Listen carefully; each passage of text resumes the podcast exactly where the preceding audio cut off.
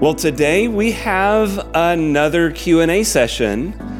It's been a while since we've done one. We're I think we're a week late in this session. We were supposed to originally do it last week, but here we are today getting ready for another Q&A session. And stick around to the end and find out if you submitted a question if you get a free mug. I'm your host Kyle McCaskill. Chris Winterman. Marie Burns. Doug DeGraffin Reed. Becky Clark. So join us as we go deeper with questions and answers.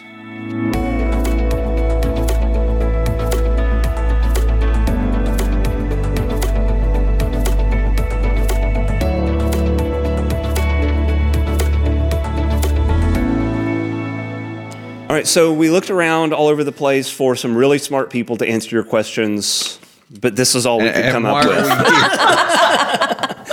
Uh, but we do have some good questions, and no, this time they do not all come from Marie's small group. Yeah, but most of them do. Oh no! Now she's just bragging again. I am.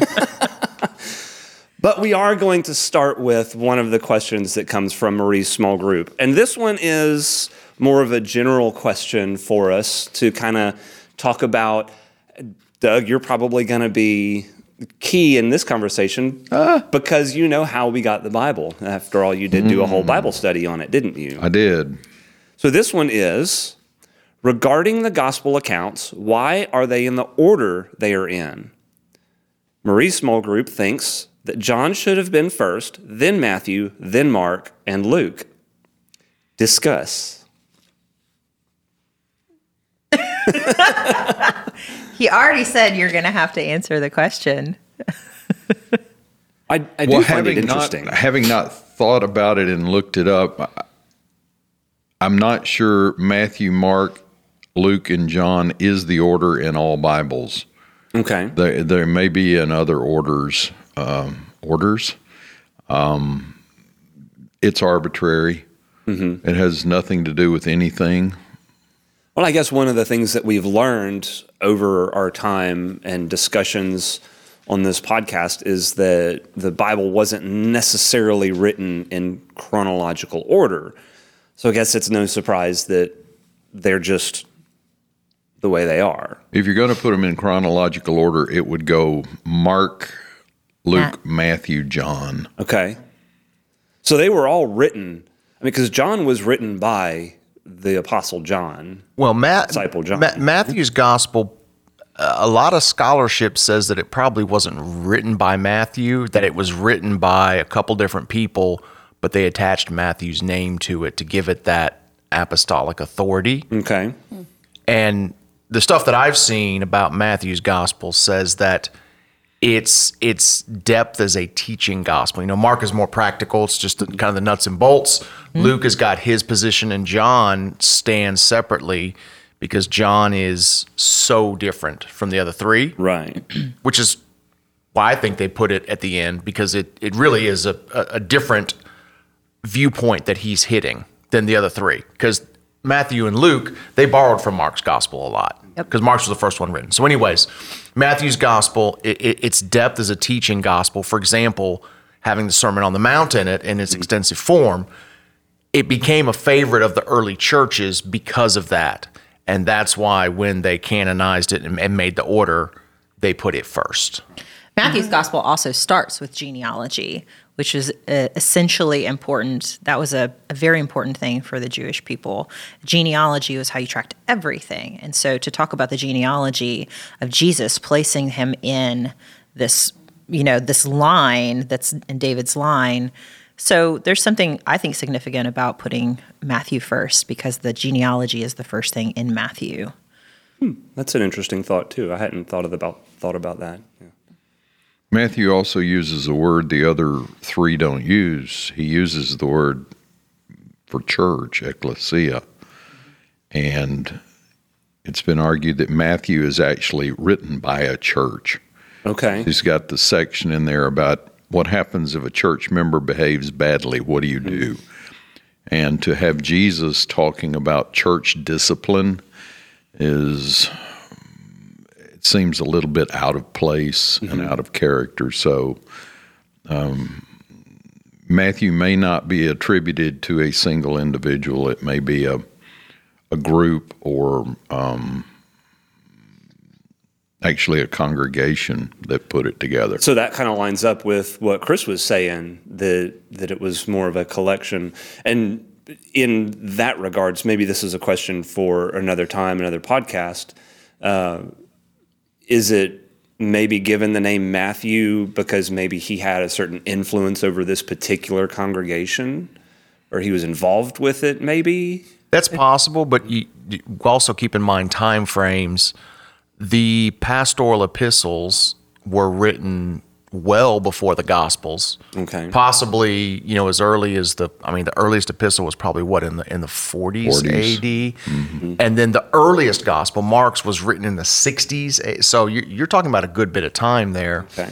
And the, the, the gospels came about uh, in written form really because the eyewitness accounts of Jesus were either dying off or just too old. And the stories about his ministry and what happened, um, they began to get a little convoluted.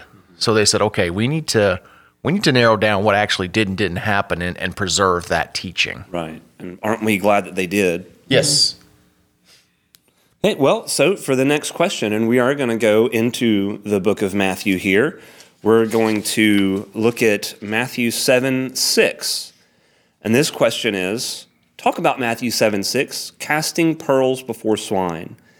Is this saying there are people we should give up on? That's, I got to admit, that's one that I find to be very interesting as well. A potentially troubling concept. I don't I don't think it's so much that we give up on people. I think there might be certain discussions we give up on. So uh, uh, you see this today, you know, on social media and, and even in person, in regard to things like politics. People have their mind made up very significantly, and they're not listening to you to hear and exchange ideas. They're listening to show you how stupid you are, and they're just going to make a point. Right. And potentially, this is Jesus talking about the futility of those. Because elsewhere in, in, in Proverbs, it says, "Look, there's there's certain cases, you know, don't don't catch a fool in their folly. Don't don't try to point it out, because all that's going to do is just turn into a big thing. It, it's not going to accomplish anything." Right.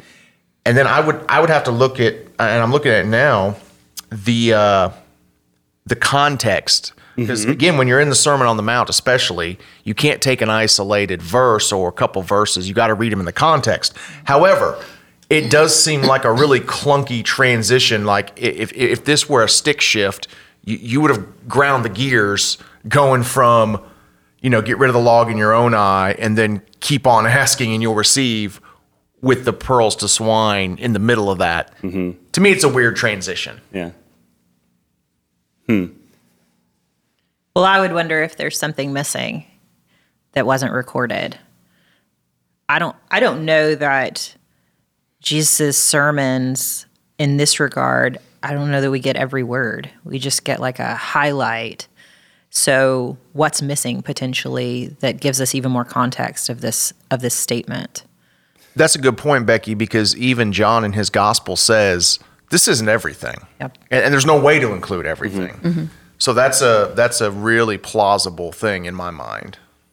Is is this maybe not though this this phrase in line with when Jesus tells his disciples as they're going out, if the people don't receive what you're telling them, you know, shake the dust off your shoes and go on about your way. We certainly have instances of Paul doing that that we read Yeah. about.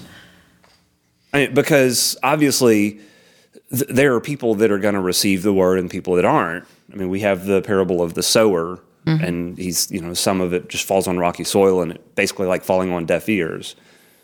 And maybe that's just a consistent st- uh, saying in line with all those other things. Not that some people we should give up on, but just know that some people just aren't going to receive. Look at it the other way, and maybe it's a call to appreciate your Christian witness and to be careful with it and understand the value of what you have been given in Christ Jesus. Hmm. Oh, that's a really good way to look at it. Well, the chapter seven starts with this idea of judging others, and then after the the passage that we're talking about has to do with seeking the Lord. Then there's the golden rule, all this stuff that so there's this idea of how we interact with others and how we how we use our witness and how we interact with God. So that that may have some uh, some real relevance. What you're saying, Doug, of like so don't you know take what you have very seriously, covet it in a good way. Mm-hmm. You know. Well, see, John, John in, in in his epistle later on, he has a really weird writing that that goes in line with this.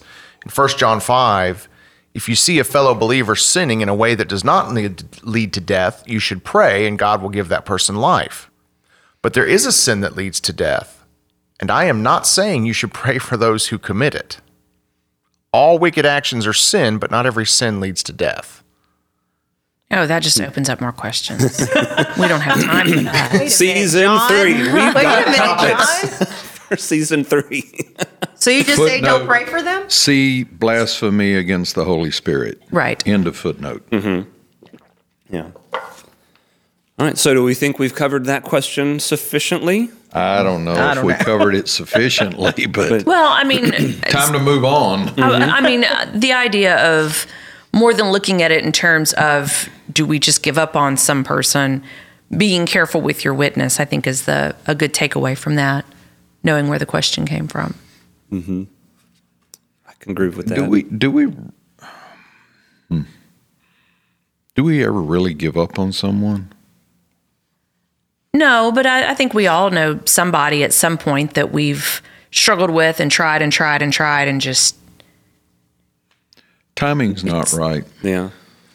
Well, but it, perhaps. does it shift? I mean, is there a shift in what you do? For for example, when you're dealing with someone in addiction, a lot of times the the help that you're offering is enabling and encouraging and and really creating more opportunity for that behavior. And there is a chance, uh, or, or uh, there is a time to step back and allow that person to experience the hardship of what their actions are bringing, and that is the only way they're going to realize what's going on. So this could be a similar type of thing is, you know, d- don't engage in certain ways because you're not only you're not doing good, you're actually creating, perpetrating harm. Maybe I- I'm I'm just speculating.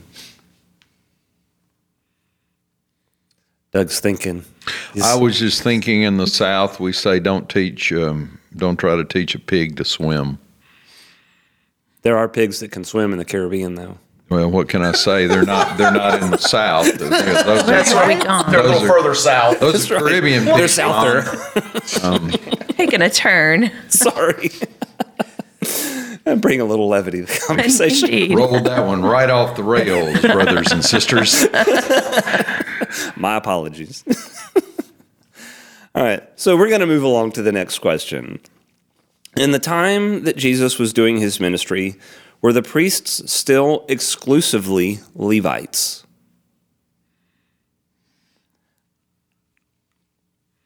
That's a great question. Uh, they were supposed to be. I think by the time of Jesus' ministry, they were primarily Levites, however. There was some political payoffs and some other things that arose that created uh, um, politics in the the line of um, priestly service. Um, I definitely think they had gotten to the point they were actually bidding for the holidays. That's a weird Well, concept. look look and read the gospels it was um, you know ananias and and um, simeon and we've got others that, that make reference. It was their time to serve. Well how did they determine it was their time to serve? Casting lots paying off the high priest. So the the priesthood had had made um, political connections with the Roman power base by this time, so it's not a pure thing. Right. They had a lot more freedom to do and govern how they wanted. That was intentional so that they mm-hmm. can continue to keep their power. So, unfortunately, the priesthood had probably just mostly specifically in Jerusalem and the bigger cities that Rome, I mean, they just, they wanted power. Mm-hmm. They needed to hold mm. their power. Yeah. So they would do what they needed to do. So wait, you, you, you're telling me that the church at one point got overly political and too consumed with its own power? I've never heard of that happening. Except all throughout history, beginning in about oh, 34 AD. you're just trying to get those comments, aren't you? The priesthood was separate from like Pharisees, right? Mm-hmm. These are two different groups. You could have, let's see, you could have a, a, a priest that was also a Pharisee. Yeah. Um, I think sometimes it's easy when you're reading this that it all just kind of st- they all start mm-hmm. to bleed together when you go from gospel account Were to account. rabbis? You could have a rabbi that was a Pharisee. A Pharisee was a This is a teacher of. It, it yeah. was a professional. In today's parlance, it would be someone who is an expert in canon law, and they may have had a profession that was something other than being an expert in canon law. Um, they were just So what was they were know-it-alls. right. What was Paul before he before the road to Damascus? Was he a pharisee He was a Pharisee? Pharisee. Okay. Pharisee of the Pharisees. Okay. mm-hmm. That's right. Yeah. And they were the the Pharisees and Sadducees were just particular groups Different of belief. Yeah. Their big dividing point was the resurrection. Like I, I, everything else was almost identical with Pharisee and Sadducee. I gotcha. and there were more groups like that than just Pharisee and Sadducee. Those were just the two big ones. We had the Pharisees, the Sadducees, the Zealots, the The Sicarii, Esmes, the the yeah. Essenes. I mean, yeah. there there are all kinds of um, little groups running around Palestine in the time of Jesus. Okay. So moving on, when Jesus is on the cross and he sends his mother to live with John, why did he do this? Wouldn't she have gone to live with the next eldest son? And I know that if there are some Catholics or Orthodox out there listening, this one's a pretty easy answer for them. But us in the Protestant world maybe have a different view on Mary and the fact that she possibly had other sons. She had a lot of other sons. Mm-hmm.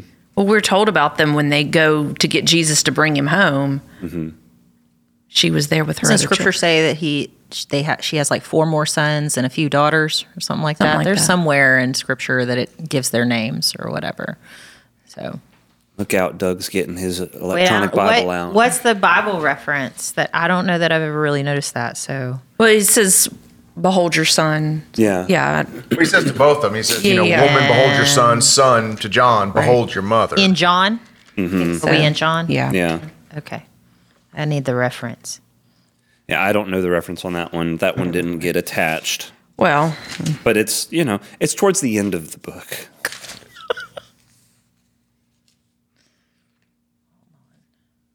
It's John 19, 26, 27. Yeah. From that time on, his disciple took her into his home. Why John and not James? We know James is one of the brothers. The uh, the reference about the the siblings of Jesus is Mark six. Um, isn't this um, Mary's son, the brother of James, Joseph, Judas, and Simon? Aren't his sisters here with us? Yeah. So, according to Mark, Jesus came from a Big family. large Jewish family. Okay, so I'm I'm reading about the book of James, the, the epistle James, because we're going to be studying it this summer. I thought I read something that his brother, Jesus' brother James, doesn't really come to really believe until after, or that's the assumption, doesn't really come to believe until after Jesus' death and resurrection. Is that true? False? Did I read that wrong? I wouldn't put it. Church it. speculation. I mean, Yeah. he left um, Nazareth after that time and was like, "They don't believe me." Well, you, you look at you look at the twelve. When did they really come to believe? Yeah. It's Pentecost and afterwards. Right. Right. Are, are you headed in the direction of he wanted her in the home of a true yeah, believer? that, I, I guess that's what I'm. Yes, yes. If if his own siblings yeah. didn't believe who he was, why would you send your? Would it maybe there. have been safer know. for for her to go with somebody not Jesus's blood family? It was never safe for. I mean, the disciples scattered because they were all afraid that they were going to be killed like Jesus was. Okay. So I, that wouldn't be fully logical. I mean, it would be logical, I guess, for Jesus, but not necessarily The- for the disciples. these words are only recorded in John's gospel, right? And and John is ever focused on the spiritual. I mean, that's that's John's from the from the beginning. In the beginning, so for me, I'm I'm looking at a spiritual meaning more than a practical meaning here. So it's possible that Jesus is in a way foreshadowing the church, not so much uh, again, like you alluded to, that one of the difference between Catholicism and Protestantism, or even the Orthodox, their belief is that in here Jesus was instituting Mary as the mother of the church, but maybe to a lesser degree Jesus was um, uh, showing the spiritual familial bond Okay. that comes at uniting underneath underneath him that that, that there when, when you are standing at the foot of the cross looking at Christ you are united in in a way that before only blood united Okay. That's again my speculation Right. So Jesus fulfills that at the cross, that the fulfillment of adoption into one family. So well, that would make sense. Hmm. Hmm. Well, an the other interesting thing you've got is who is the disciple that Jesus loved? Well, my assumption is that it's John. How do you know? How are There is don't. speculation out there that it's Lazarus. Yeah. Uh-huh. It's never the disciples never named, and you know we're assuming the disciple whom Jesus loved is also the author of the Gospel of John. Right. Well, the one thing I can tell you from having read it, John, the epistles of John, and the revelation of John, written by three different people, mm-hmm. even though their name happens to be John, the Greek is just totally different in all three of them. Now you're throwing all kinds of things. We don't have time for all We don't this. have time for all that. Oh my That's season Okay, four. he, he- How do we reconcile that then? I see your question, and I raise you a conundrum. Uh-oh. Season three is just going to be wait, what? I like Just that. and just we can throw all kinds of topics into uh-huh. that. That's fantastic. You said something earlier that I was like, wait, what? We're going to come back to that post. C- Continue. All right, so we're going to move on to the next question because we do want to be. We do because I'm about to ask Doug all kinds of questions about John. Okay. so we gotta move on. All right, in Luke 22 36, I'll give you a minute. Luke 22 36. Why does Jesus tell the disciples to buy swords? You know, Peter took him super serious. My small group asked this question too, so we're We did ask this question, so this the- is a twofer. More than one group of people wants to know the answer to this one. 22 what? 36 Thank you. He did. He just says, go out and buy swords. Well, so he's he's talking the the context again. Um, Jesus predicts Peter's denial, and Peter says, "Nope, I'm ready to go to prison, even to death." Jesus says, "Peter, let me tell you something. You're going to deny me for the rooster crows, etc." When I sent you out to preach the good news, um, you had this stuff. You didn't need anything. And then he says, "But now take your money, buy a traveler's bag. You don't have a sword, sell your cloak and buy one. The time has come. The prophecy fulfilled." Okay, so I, I'm saying here, I, my take on this is Jesus is not instructing them uh, to violence or even necessarily to get one so they can defend themselves when things happen, because he tells them later on when you're put before people, don't worry, the Holy Spirit's going to give you the words. It doesn't seem like Jesus would encourage his followers to go and preach and then defend their life by taking someone else's life. That feels inconsistent with the rest of Jesus's message Right. and instructions to them. So for me, this is one of his Jesus's metaphors that he likes to use to show just how dangerous and how threatening this life is going to be for them from now on. That may be true, but the disciples definitely take it literally. See, Lord, here are two swords. That's enough, he replied. I mean, Peter just needs one, after all, to lob that poor guy's That's ear right. off. And then a- just a few verses later, he uses his sword and gets in trouble. But I, I do have something, I guess, maybe to add to this. It said to sell his coat and buy one. Who- who- He who has no sword, sell his coat and buy one. So, what what's the significance there? Is Jesus saying something about their attire? Like, what what is the coat? Is it just their outer garment that?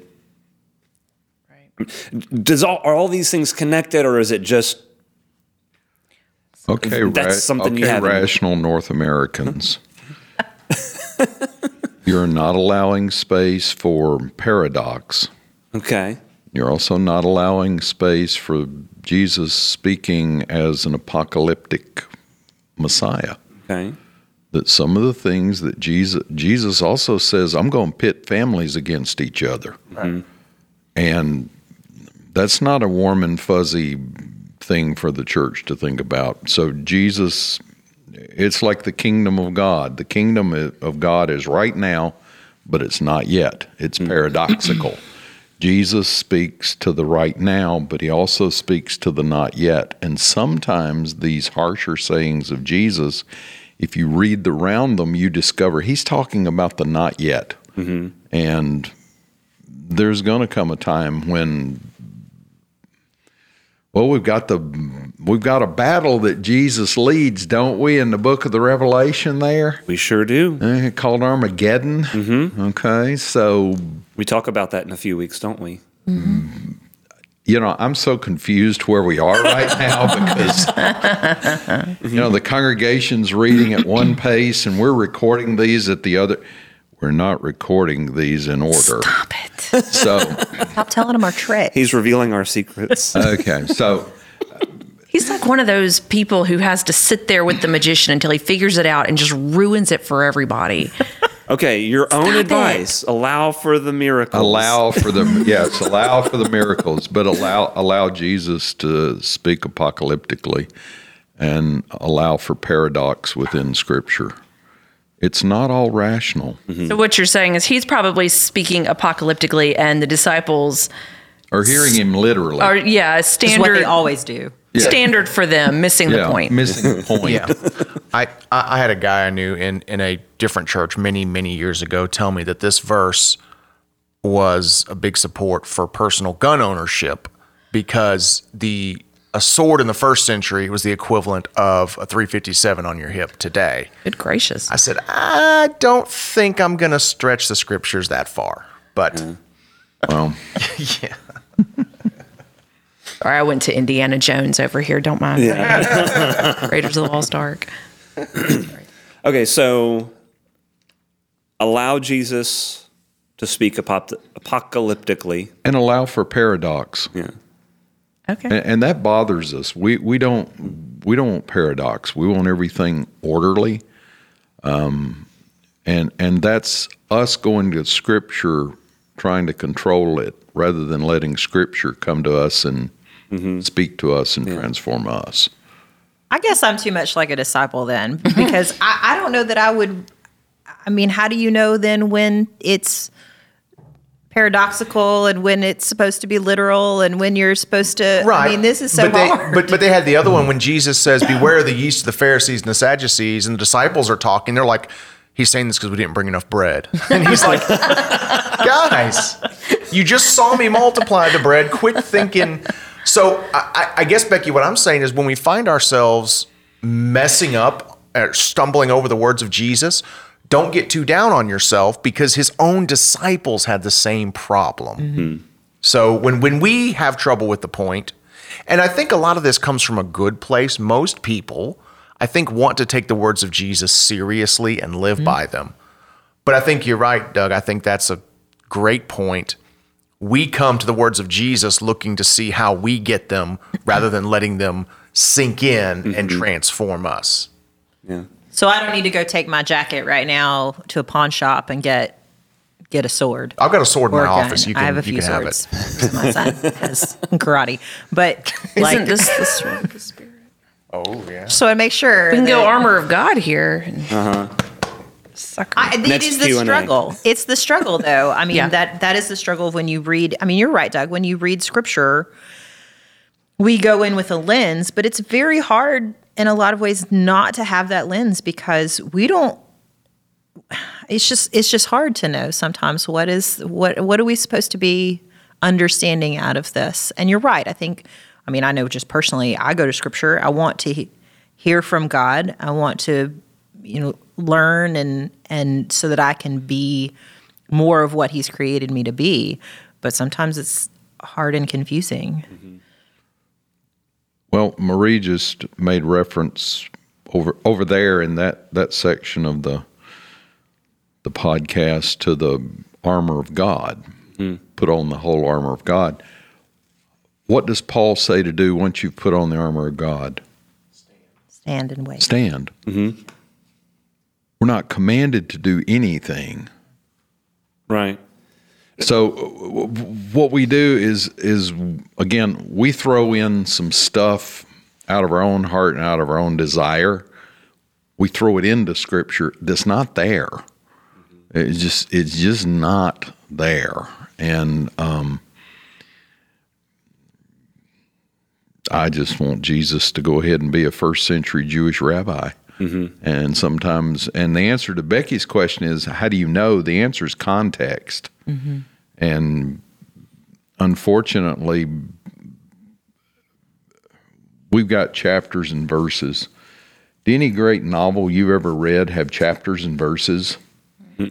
No. And, and that's sort of messed up how we read scripture. We mm. don't read the whole meta narrative. We just Yeah. sections and we we slice it thin so we can get it under the microscope.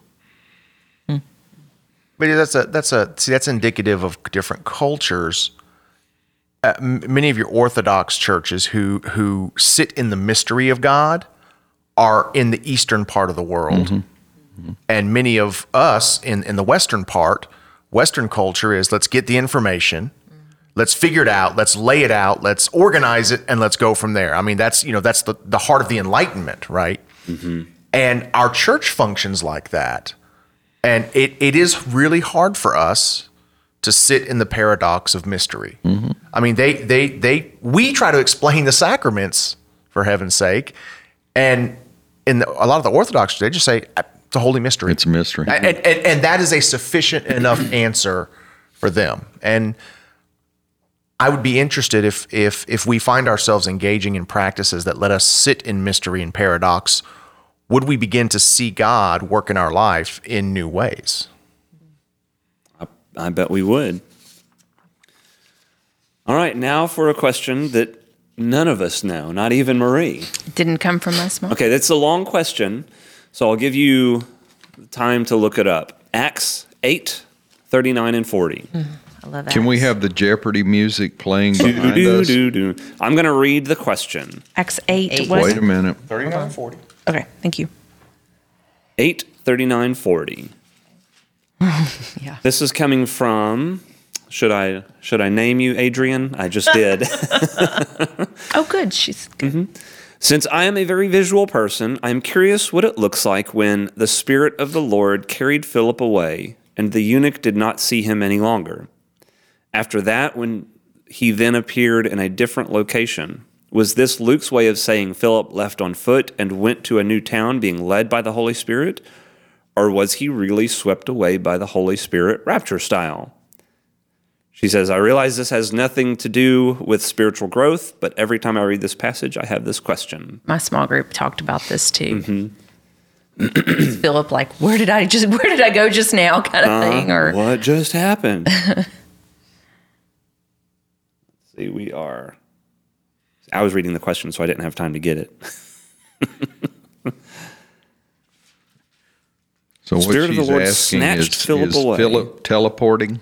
Yeah. Yes. Yep. yes. I mean, God did that with people in the Old Testament, right? It was uh, Methuselah Right. walked with The God. Old Testament Enoch prophets can walked be with carried God, away. he in was visions. Well, and who got swept away in the chariot? Elijah. Elijah.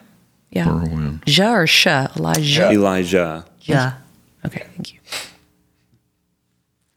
That's why I named my son that. Just maybe he'll get swept away in a chariot one day. Be really cool. That's why they wait for him to come back at Passover. That's right. He never died. He never died. Oh, right, right, right, right. Okay. Poor gotcha. Enoch. They just yeah, they just forgot him. Yeah, he doesn't just was no more. But they're like, yeah, he's no more. So this is a very interesting, This is an interesting little question. I don't- verse is there an answer? snippet here. So can't we go back to what Chris just said and say we have a mystery here? Mm-hmm. That if you believe Philip was teleported, uh, you are correct. If you believe that the Ethiopian was so filled with the Holy Spirit that he didn't know Philip walking off, you would be correct. If you say, I don't really know what's going on right here in this passage of Scripture, you would also be correct. No, that's too easy. Marie just told me I'm wrong. No, I did not. No, I did not. I do think this is one of those that we'll never have an answer to, and you've got to be okay with Not the, this side of eternity. No, No, I, I- I think you're right. It's it's Enoch being transported. It's the whirlwind whirlwind of um, fire. It's it's a lot of things in Scripture we just don't understand. However, let me give you something you have have perhaps you have experienced that you are so involved in a in a book, a movie, um, television show that you are so focused that you do not know notice what's going on around you. And it is very likely that whatever this passage is, um, the the experience of being baptized, and because it was a big desire, the experience of being baptized and filled with the Holy Spirit, um, he was so caught up in that he just didn't pay attention to mm-hmm. Philip. Mm-hmm. And Philip's there, and Philip's not there. Well, what happened? Mm-hmm. It's where your focus is. When and, and who is Luke getting this story from? I mean, Luke's not on the side of the road writing it as he sees it. That, that's true. so He's not. is it is it Philip telling him, "Hey, this happened," or is it the eunuch telling him that, or is it a divine revelation from God? And we've just created yet another mystery. And I'm okay with any of those occurrences. I, I think, however, we get the story, we have the story. And I, I don't need to take it any further. Well, the other thing you've got going on, particularly in the book of Acts in the early chapters, is the Holy Spirit is not acting in predictable ways. The Holy Spirit is uh, causing people who have not been baptized to speak in tongues. Wait a minute, that's not the way it's supposed to happen.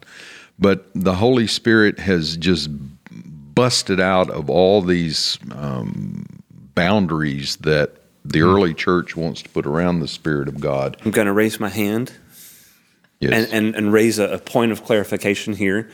Um, so we're talking in the book of Acts, Yeah. and we see all this work of the Holy Spirit.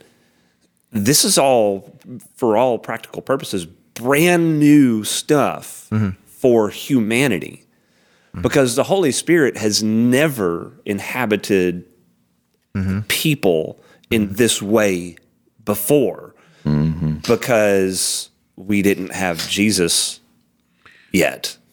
Well, in the Old Testament, you'll have, particularly with the judges, the Holy Spirit coming mightily upon Mm-hmm. somebody.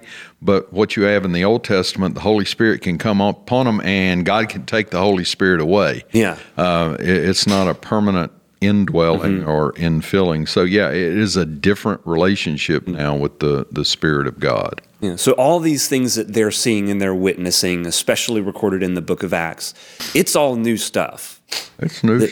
to, to what- people in general, not just to this group of people. I, I had a professor tell us one time it's it's dangerous to make hard and fast doctrine out of what happens in the book of Acts because God was doing such unique things to jumpstart the church and to to send uh, mostly the book of Acts is it unites the Jews at the day of Pentecost with the Holy Spirit under the name of Jesus. Right.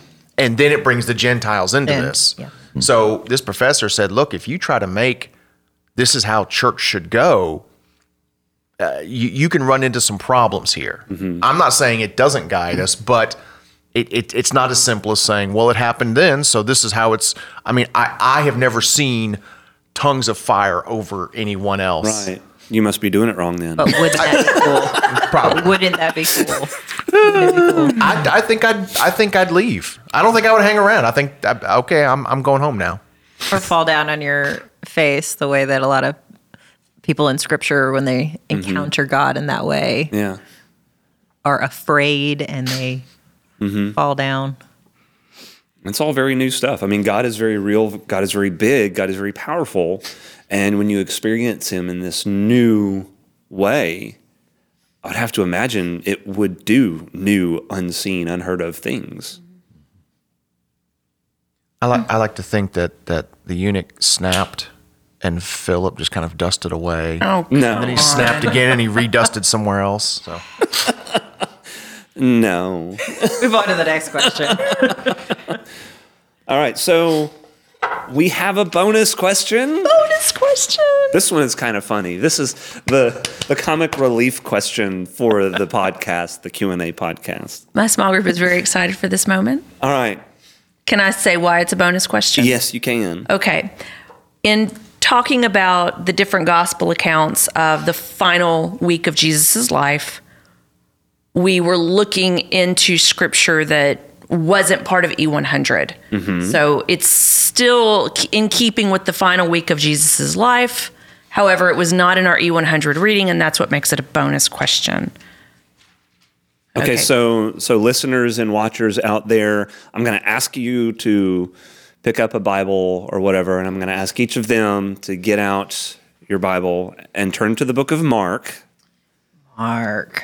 You're going to go to the 14th chapter. You're going to go to verse 51 and 52.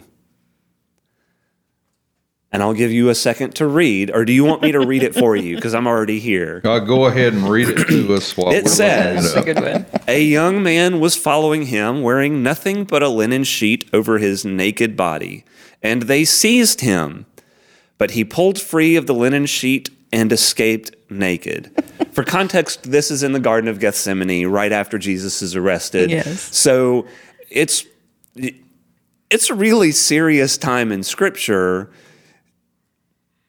But you have this almost comical little bit here You just got, it, it doesn't Okay. fit with what happened before or after. It comes out of nowhere, and you're smiling because I know you know this verse. Because so- you've taught Becky, you've taught studies on the final week of Jesus' life. Did you ever stop and teach on this? The question Yeah. asked is Yes, simply We talked about it before. what? Yes, that's the question. Right. What? So the young man following him, wearing nothing but a linen sheet over his naked body, where he, he had sold his coat to I buy guess a so. sword, Perhaps. But it wasn't uh-huh. recorded. but that wasn't recorded. maybe Yeah. maybe it was his sword that Peter borrowed. So let's talk about the young man running off naked into the night after that? his linen sheet was pulled off of him. What's that in here? Well, this translation says shirt, so I don't know. Well, Either way, he fled I don't know what the naked. Yeah. I can't seem to recall. I know It's there's a garment, speculation yeah. of who this certain young man. I think people have tried to name a certain young man before. I have no idea. some people say it was Mark, I don't but know that you could. was it Mark? That's one of the traditions that it's John Mark, and this was um, sort of lobbed in there as a picking on the Apostle Paul, because you know um, Paul and Barnabas had this falling out over John Mark. Okay. And um, actually, what the Gospel of Mark is, is uh, the reminiscence of uh, Simon Peter to John Mark. So it's maybe one of those biblical references that we have to ask when we get there. Yeah. You know, Lord, what's all this about here? Mm-hmm. Um, it's just one of those places you kind of shrug your shoulders and move on. Yeah. You know, yeah, I don't know. Mm. Anybody else? I mean, obviously, Chris is the- like, I ain't touching that the with kid foot is, pole. is desperate to get away, so it's Uh-huh. like I will leave everything so that I'm not caught. I mean, that's Yeah. just kind of the idea of I, I need to get away. Right, I, but, but I, I think the heart of the question is why do we need to know he was naked? I mean, why why does that matter to the narrative, especially like you say, in one of the most serious moments in the whole of Scripture? Would it help We you have the to know streaker. that the word for what garment he had on is the word for grave clothes? Hmm. I think we were just kind of hung up on the part where he fled yes, naked. that would be helpful. Okay. But Yes, it's grave clothes now. What's Jesus about to do to the grave clothes? leave them behind. throw them off? Hmm. Throw them off. Well, that's, I, I guess, when you go back to the original language, you you learn these things, Mister Scholar of Greek and Hebrew. I'm sorry. It's okay. I That- will, I will leave it in the jar in my o- office. Uh, that actually adds a little bit of context to this. I mean, how many times in a story, in a novel, do we read something that's got a little bit of foreshadowing or symbolism here? And what's to say that we can't have some of that in Scripture? Hmm. There should be tons of it in there. There's yeah, I mean, that's it's- almost all it is. The, the New Te- the Old Testament is almost nothing but foreshadowing the New Testament. My footnote here says, whoever he is, his naked flight is a far cry from the riot the th- authorities feared. Instead of a riot, they have one guy running away Yeah. And, and I think a humorous element or a, an element to relieve the tension of the story of the flogging of Jesus and what will be the crucifixion. It's a it's an interesting literary device if you allow for those within Yeah. the pages of Scripture. Well, and there's nothing to say that you can't use literary devices in uh, nonfiction. I mean, Well, it- they're used all the time. Yeah. I mean that's a that's a a, a big way to read the New Testament faithfully, especially the Gospels, is to look for the literary devices. right. Just helps add depth to it. Mm-hmm. it's true. Like taking a breath, getting a little chuckle.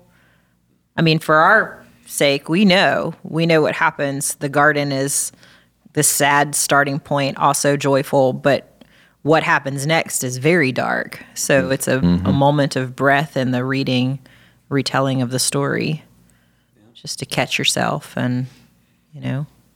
I'm I'm I'm wondering because it this may be a reach, but it, it was in the garden that humanity failed to be obedient to God's will, and it's in a garden that Jesus, the second Adam, mm-hmm. is obedient to God's will. Well, Adam and Eve fled because they realized they were naked. So that, I mean that that could be some parallel there. Hmm. Hmm. Another literary device. Well, no, it's also how the ancient church would have interpreted it. They would have looked for an allegorical meaning mm-hmm. hmm. to it, and connecting it back to the the Garden of Eden, I think, is legitimate. Yeah. I We need to I write like a this. theological book. We're so yes. smart. Uh-huh. We also put out a version of the Bible where John comes first in the Gospels. I still think Matthew is a good Why do you want for John first. first in the Gospels? Why not? Oh. I'm okay with it the way it is. I must be a better Christian than to Marie. John change is so different than the other three. I like grouping the other three together and then having John kind of stand. I mean, afterwards. I would love if Luke and Acts were together because mm-hmm. they are to They're me they're continuing. Yeah. Yes, they're Yeah. together. So it is frustrating that there's a book between them. Yeah. So you you know. put John first, and But I don't know that I'd put John first. I still like Matthew first. Matthew, Mark, John, Luke. Yeah. Matthew, John, Mark. We are there not trying there to are recreate the members of our church who have chronological Bibles, Yes, and I do. we need to go visit them and see what is your order. I have one. You have one? Mm-hmm. So if you're listening out there and you happen to have a chronological Bible, send us a message. Let us know what order your Gospels are in. Chro- chro- chronological as in order of events or chronological as in date written? Order of events is mine. Okay, see, that's even different than Than written. Wow. Yeah. that'd be really hard to do, especially in the old prophets happen at the same time. Yes, and and so that's how it's laid out is you get a chunk from this guy and a chunk from the and it, it says off to the side where they're pulling from. I would very much like to read that. That's mm. very interesting. I'm going to borrow it from you if you don't need it. Well, it's in storage. Sorry. Well, the, words, the, the word is hidden in your also- heart. Any day now that you want Don't to get do it out. that. Don't say Sorry. I've got it. It's I, in well, storage. I, I also have a digital form on my Kindle though, so I can't. I mean, I guess I could loan you my Kindle. I have it. It's just digital. do you use it to study? I haven't in a long time. I kind of forgot about it, if I'm being honest, till y'all brought it up. I'll go back to it. Well, we've got E100 going on right now, and I've just been digging through that. So, anyway, Well, I think we have done a very good job of handling these questions and given us some material for future podcasts. Uh, I am very excited about what we've got to come. We have another Q&A session that we will have in another 3 weeks that will be the final Q&A session for the E100 series of podcasts. It will come after the book of Revelation. So go ahead and keep sending us your questions. Ask going deeper at gmail.com.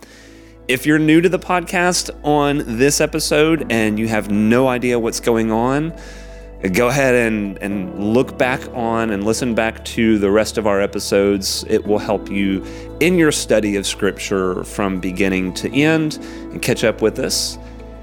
Subscribe, leave us a review, give us comments, send us emails. You can find him and send all your complaints to him at Chris Winterman. Yeah, and Just ch- search Twitter and Instagram and, And Facebook. Facebook. for Chris Winterman. Send him all your complaints. Winterman, M A N. M-A-N. But do check on YouTube for Trinity Online, the digital Yes. campus of That's Trinity right. United Methodist That's right. Totally We- different way to do church. We are starting, and well, we have started Trinity Online. So look us up, trinityonline.church for that. Everything else that we do, you can find it under Trinity Ruston. With that, I will say send us your questions. Thanks for listening. We'll see y'all next time.